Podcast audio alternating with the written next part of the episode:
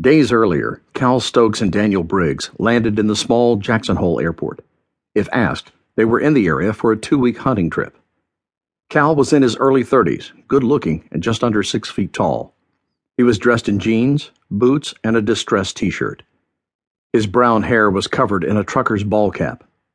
After getting his bearings, he left his companion and proceeded to the Enterprise counter. Briggs, a couple inches taller and a former Marine sniper, stayed behind and waited for their luggage. He shook out his shoulder length blond hair and tied it back into a ponytail. Out of habit, he glanced around casually while bending down to retie his hiking boots. No obvious surveillance other than the airport security cameras. Five minutes later, Briggs hauled their four bags and two weapons cases out the sliding doors. The temperature was still in the upper 60s as Briggs took a deep breath. He loved the outdoors. He had never been to Wyoming. Now was his chance. As the newest employee of Stokes Security International, Daniel was also his employer's unofficial bodyguard. On SSI's official ledger, he was listed as Security Contractor 3982. The company did a lot of personal protection and surveillance overseas and had a legion of former military contractors around the globe.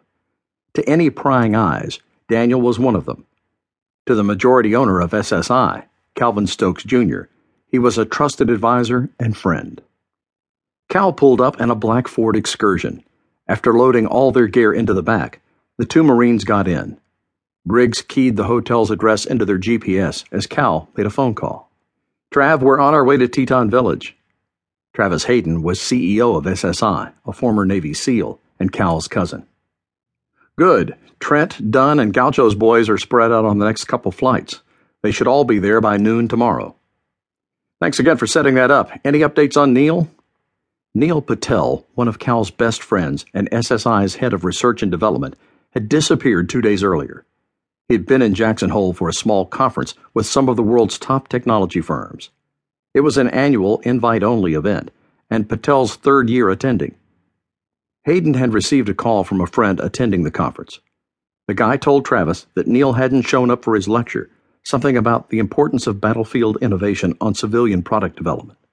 The man was frantic because the entire group of enrollees was waiting anxiously for Patel's popular talk. It wasn't like Neil to miss anything. After calling Patel's cell and hotel room repeatedly, they couldn't track him down. Finally, Travis placed a call to the hotel security staff and convinced them to search Neil's room.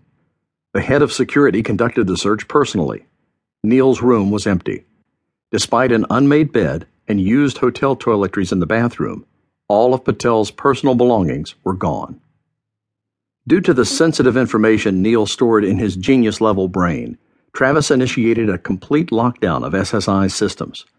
In spite of Patel's insistence to the contrary, Todd Dunn, SSI's head of internal security, had warned against allowing one of SSI's key assets to travel alone. Always planning for the worst, Dunn came up with a backstop. Neil was required to have a microtransmitter of Neil's own design surgically implanted in his ankle. It would lie dormant until needed. The transmitter allowed SSI to turn on the tracking feature and find Patel anywhere in the world. The first thing Dunn did after getting the news from his boss was to turn on the tracking device. Nothing happened. That meant one of three things. One, the device malfunctioned. Two, Neil disabled the device. Three, someone had kidnapped Neil, extracted the transmitter, and destroyed it.